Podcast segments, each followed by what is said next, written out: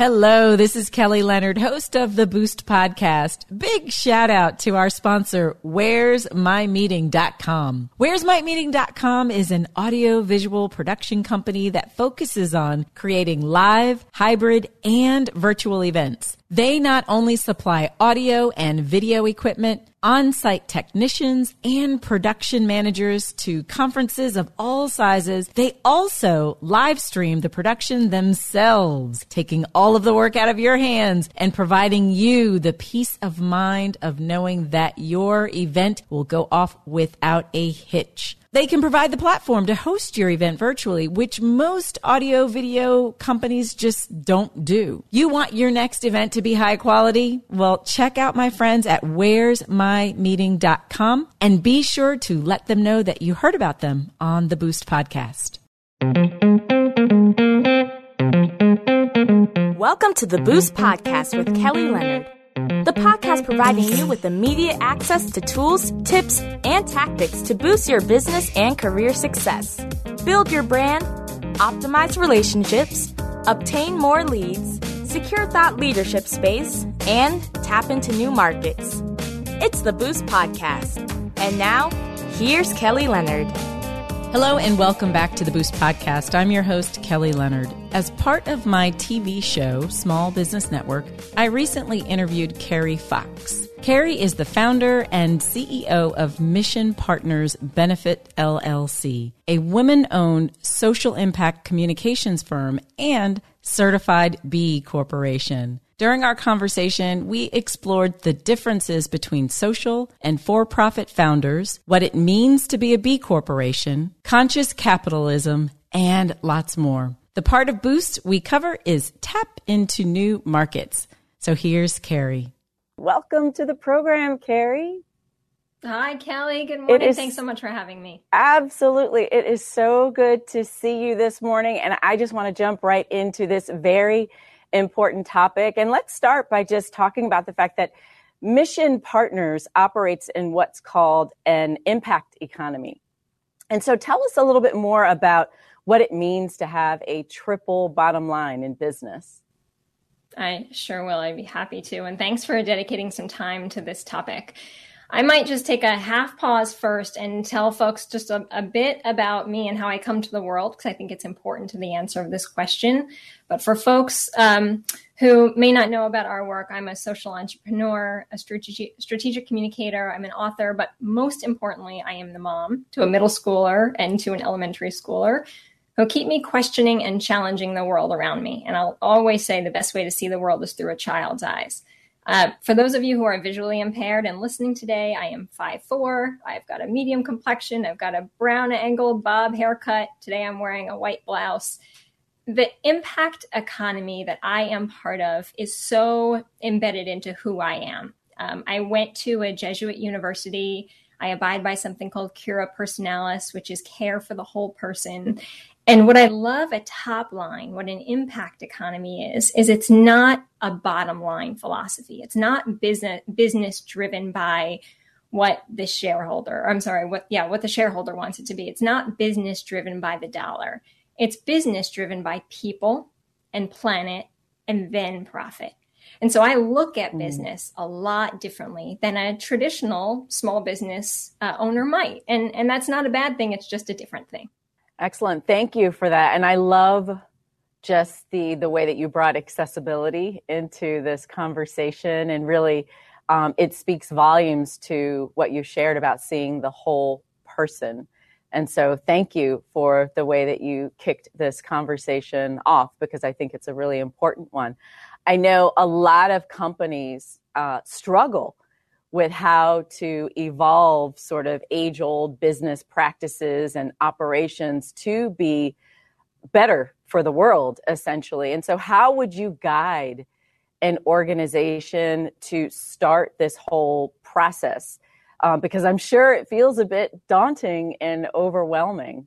It sure does, and especially for organizations who have been around for decades, maybe even over 100 years. And in uh, our world, there's there's quite a few like that. Family run businesses that are generations old and now thinking about how do they move forward, how do they adopt and evolve as an organization. you know, I always say start where start where you are, right? The best place to start is right where you are and thinking about what do you want the future to hold? What do you want your legacy to be? And then what is required for you to get there? There's always time to make a change. There's always time to question how and why you do something, to think about if that's really giving you the outcome you want. And Kelly, again, a, a bit of background, you know, I started working in agencies when I was 16 years old before I really knew any better, mm. before I knew what I was getting into. And what I saw fairly quickly in business is that it's not very forgiving, right? In in my industry, a lot of agencies, you leave yourself at your door, you do the job, you achieve the goals of your job and of your clients, and then you go home. And I realized pretty early on that there's a different way to go about business. And it starts first by really asking those questions. What do I want the impact to be? what are the intended and unintended impacts of the actions that I'm making? And for a small business, that's everything from who are my vendors and am I thinking about aligning with vendors that that match and mirror my values? Or am I doing things that on surface might seem like they are supporting my mission, but might actually be detrimental or perpetuating even some of the issues that I care about and I'm trying to solve. But long and short of it is that idea of starting where you are, asking questions, and exploring if there's a better or different way to go about delivering the work.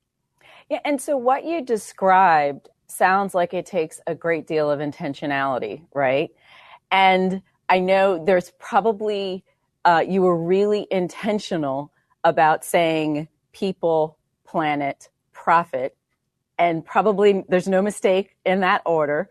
But traditional business typically flips that on its head, right? It's pro- well, and I don't even know oftentimes if planet's even in that equation, but certainly profit ranks way up there in how decisions are made. And so practically speaking, what are some of the the things that you had to do in order to really um, approach this whole way of being or way of doing business such that you did honor in that order people, planet, and then profit? Such a good question.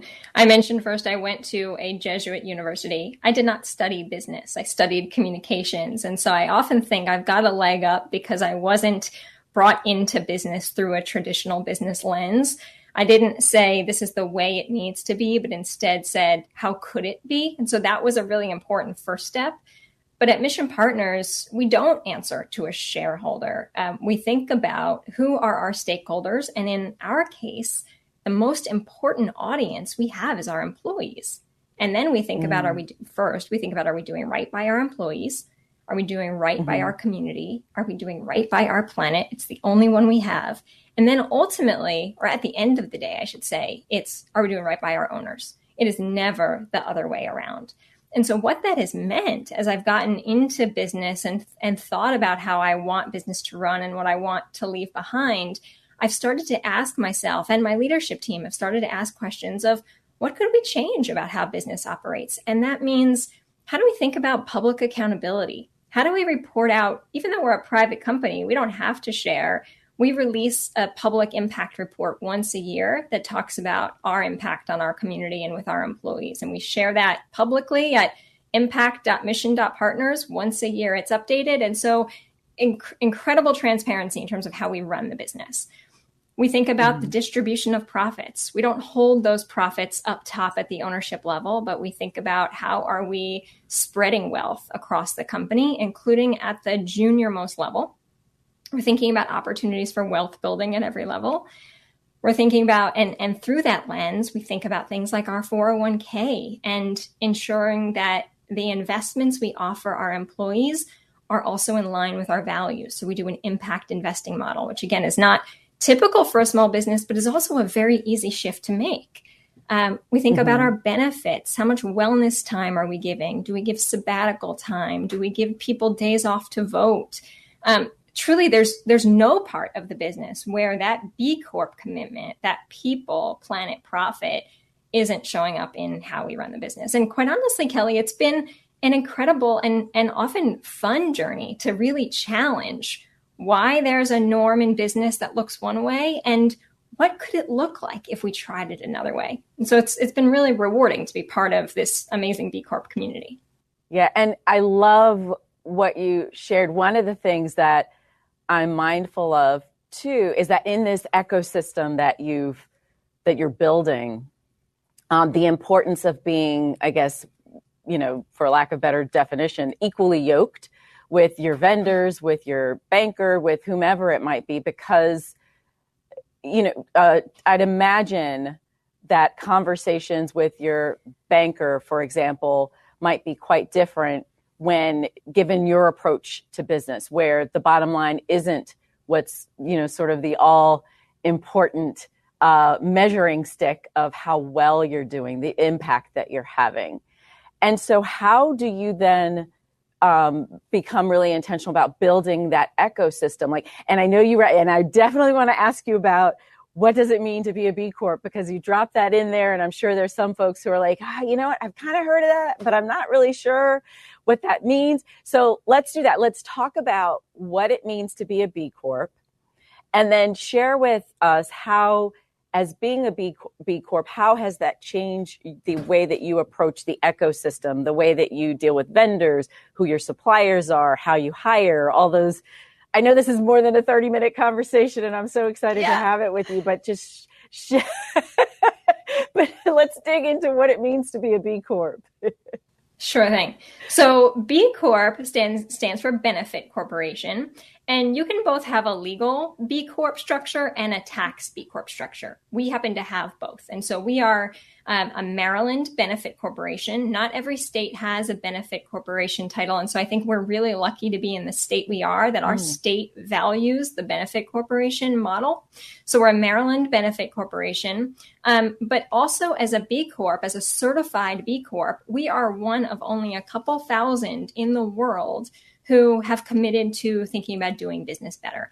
We are um, required to deliver out and report on our impact, similar to the way a nonprofit would once a year deliver their year end report or their annual report. We're doing that too on the state of our business.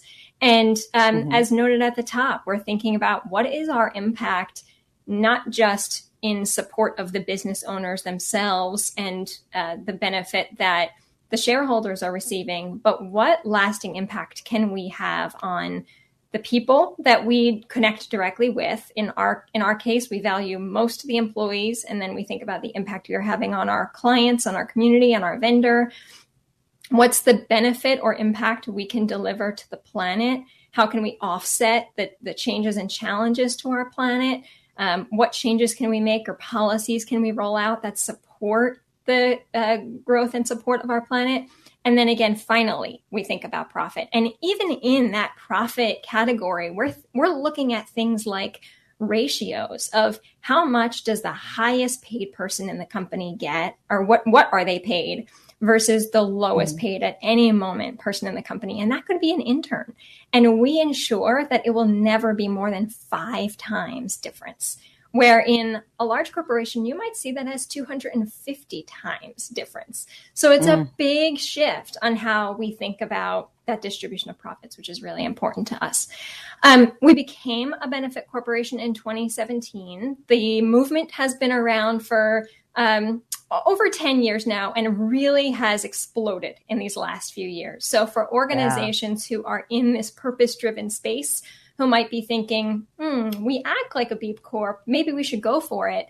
I always say the easiest way to explore how you're doing and could do as a B Corp is you can go on the B Corporation website and actually take a, um, a, essentially a bit of a self audit to see what your score would be. Hmm. You need to pass a minimum score to determine if then you would be able to go through certification.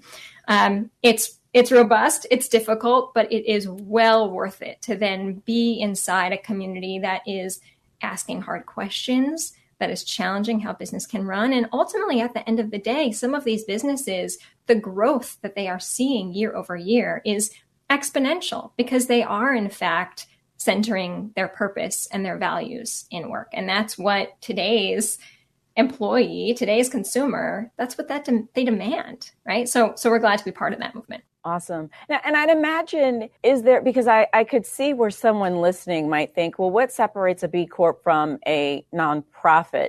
Are there, like, what, what does distinguish the two designations?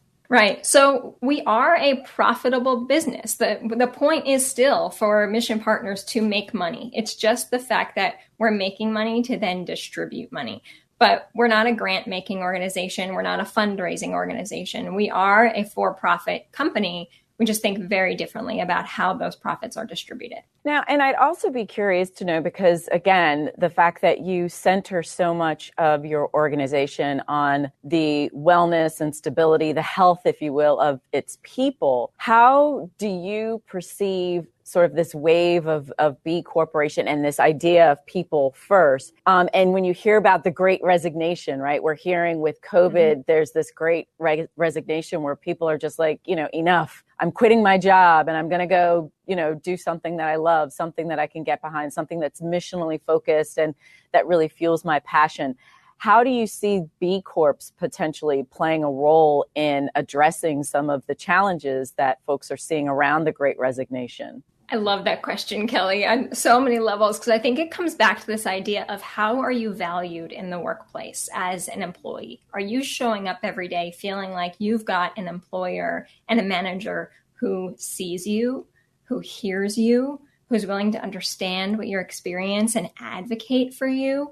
I can't speak universally, but I would say generally that's what you're going to feel inside B corporations. And certainly that's what I would hope everyone feels inside my organization and and the difference is thinking about we need bodies to do the work versus we mm. value each individual as an individual and the expertise and the talent that they bring to the team so again it comes back to some of those traditional norms in business that we so long have taken for granted in a capitalistic society things like urgency and uh, independence and individualism right we're, we're challenging those things because we know we are so much better as a whole than we are as individuals that my success is not dependent on just me that it's it's it's all inclusive of how we are doing as a company um, we often talk about mission partners as a teaching hospital right one of the best measures of success is how well we have prepared our employees for wherever they go next should they decide to go somewhere next right my, my hope is they would stay mm. with us mm. for a long time but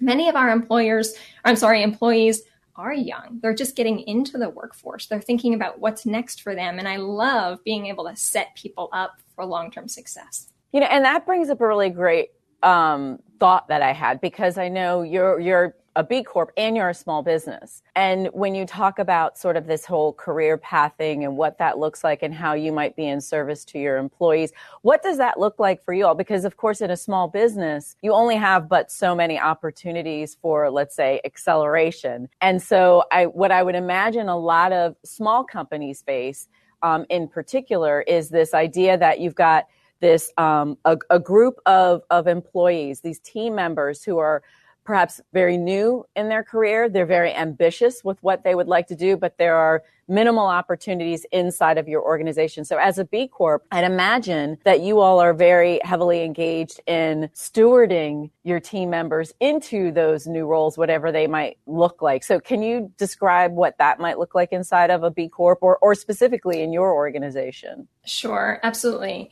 So we think about it as you've got a job and you've got a job title, but that's not limited to the growth plan that you can have. We actually released our growth plan to our employees. Everyone can literally see the role they're in and what it takes, the criteria to jump up to the next level. So we're constantly having those conversations in our one-on-ones with our employees to determine where are you and where do you want to be mm-hmm. and how do we help you get there? How can we advocate for you along the way? So that's the one path is making sure that transparency is always uh, front and center in terms of the manager and managed relationship that there's some open a clear line of communication to where you are and where you want to be on the flip side of that, mm-hmm. not everyone always knows where they want to be. They know that they are hired for a job and they're learning along the way and they want to be exposed to more opportunities. And so we think about leadership at every level. So maybe you are really into fitness and you want to be on the wellness committee, and that creates an opportunity for you to lead the team. Maybe you're really interested in pro bono and you can support on shaping the pro bono program, and that becomes a part of your leadership portfolio. Um, maybe you're really interested in managing. And so, um, one will create space for you to take the classes and courses to become a good manager. Um, and enormous shout out to the Management Center, where we send most of our employees and we love their curriculum.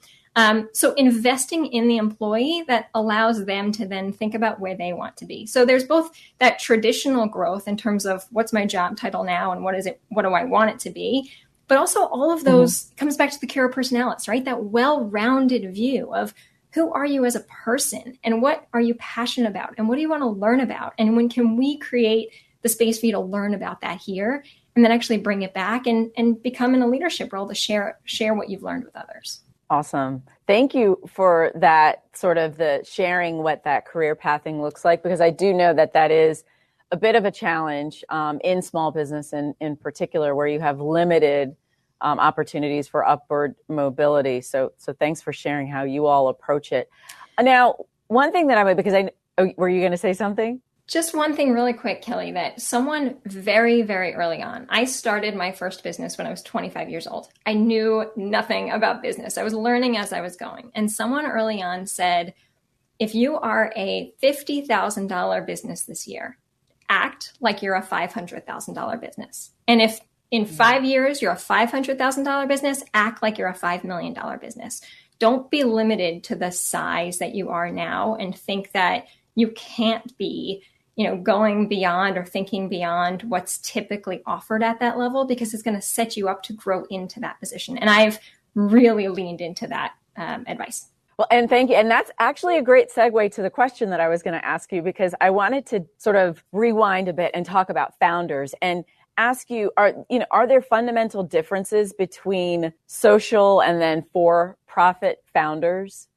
I think there are. And I think a lot of it comes down to the value set that the purpose driven founder may carry versus the more traditional founder set that is um, driven by a traditional business model.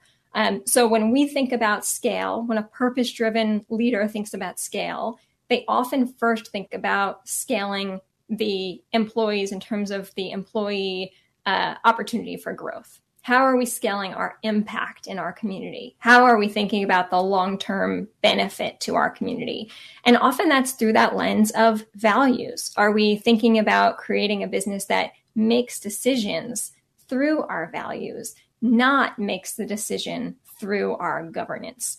And mm. we see this time and time again. The hardest, the hardest place that people get stuck in this is they have the best of intentions and then they bring their big idea to their board, and their board says, no, too much risk there. That's not where we're going. Stay focused on the benefit that you can return to the uh, to the shareholders.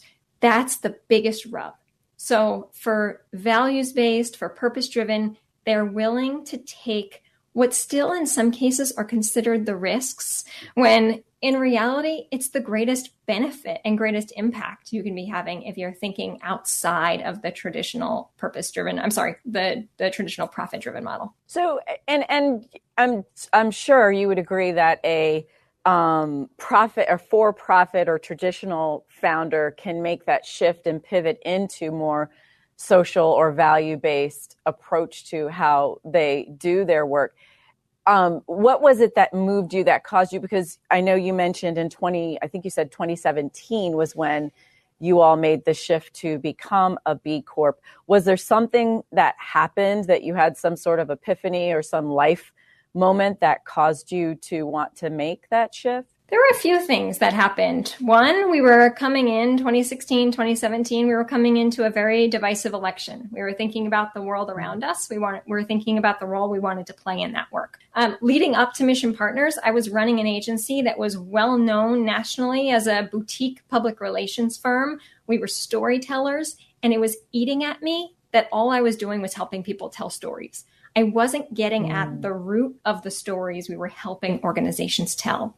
And so if we were helping nonprofits tell stories about ending homelessness, but not seeing any change in the numbers of homeless individuals, that was not working for us. And so we wound down that business. We said, this is for long term impact, this is not having the benefit we want, even though many clients and individuals recognized and respected us as a purpose driven business. I knew we could do better. And so we wound down CFOX Communications and I started Mission Partners with the intention to become a B Corporation. At the end of our first year, we got that certification. We clarified our values. We built our leadership team. Um, we even put something in place called Mission Lock, which is if ever I am to walk away from the business, whoever takes it on is essentially required to still lead the business through the same value set. Um, and so we deeply wow. wanted to embed in the structure of the business long term impact that's not for the benefit of the owner, but for the benefit of the community. Oh my gosh, Carrie, there there was so, so I have so many questions that I want to ask you. Like, okay, but and you changed the name and you did all these things, and what did the rebrand look like, and what was that process? And and, and of course, so you make hard. it sound it so hard. I can only imagine but you know you were like oh you know we just made the decision. And so but but realistically from a um if you had to say like from start to finish what did that process in terms of the timeline look like for you? You made the decision that you were going to pivot to b corp and then you became a b corp. Like was it years? Was it months? Just because i do want to make sure that anyone who's listening um, is given a realistic uh, picture of what that process might look like because I just I can't imagine that it's just an overnight decision. It's a great question. I started questioning the evolution that I wanted the business to take in 2015. And I realized that there were a couple shifts happening, including in my industry. So, what was changing was public relations and media relations. And if we kept up as a business that was just storytelling and media pitching, eventually we would not be a business anymore anyway. So, I saw a shift in our business model that needed to happen at the same time, I started to watch and see what was happening in the world. And as I noted, that was really the driver, the the big impact for me to move quick. But if I if I were to think about that, conversation started in 2015 on I need to think about what the evolution of this company looks like. By early 2016, I was I was certain that it was going to need to be a wind down. This wasn't a rebrand. Mm-hmm. This wasn't a shift of focus. CFOX literally needed to wind down so we could start all over again and learn from mm. the first 13 years of business that I had and build it up just the way that we wanted to. So I think if you zoom out, there's probably a two year window there with really okay. a focused one year of all of the actions that had to take to wind down one operation and start up another. Gotcha. So in our last couple of minutes together, I would love to dig into, you know, the whole the the shifting towards um, ca- conscious capitalism. And so, is do you perceive this as being a trend, or do you think that this is a way that business is moving for good? This whole notion of con- conscious capitalism. So, two things: conscious capitalism is not a trend. Across the board, we see some of the world's largest companies becoming more focused on the impact they can have and realizing that employees are their most important stakeholder, right? Employees won't mm-hmm. allow this to become a trend. Yeah. Um, but what I'm concerned about is that there is a lot of what we call purpose washing. There's a lot of organizations who are talking about the work they're having, but not deeply considering the impact of their work inside their own organization. They're not yet having the depth of difficult conversation that they need to mm. to look at the roots of capitalism and that's really really hard work um, but that's what i'd like to continue continue to see happen and evolve is that businesses are one making a commitment to be purpose driven two exploring more deeply the ramifications of the decisions and the implications of the decisions that they're making. And you know what, Carrie, that can be a show in and of itself, right? So I'm going to have to get you back on the program so that we can dig deeper into that topic because this we're at the end of our program and this has been such a wonderful rich conversation. I just appreciate everything that you and your team um, at Mission Partners does. So thank you for the way that you're just shining in the marketplace. Congratulations on the numerous awards that you all have won in this space. And so just keep doing great things. Well, that concludes this episode of the Boost Podcast. Thank you again for listening in. If you don't mind, if you could like, subscribe, or share the podcast with a friend, I would greatly appreciate it. For more information on anything Boost related, you can visit our website at www.kellytleonard.com.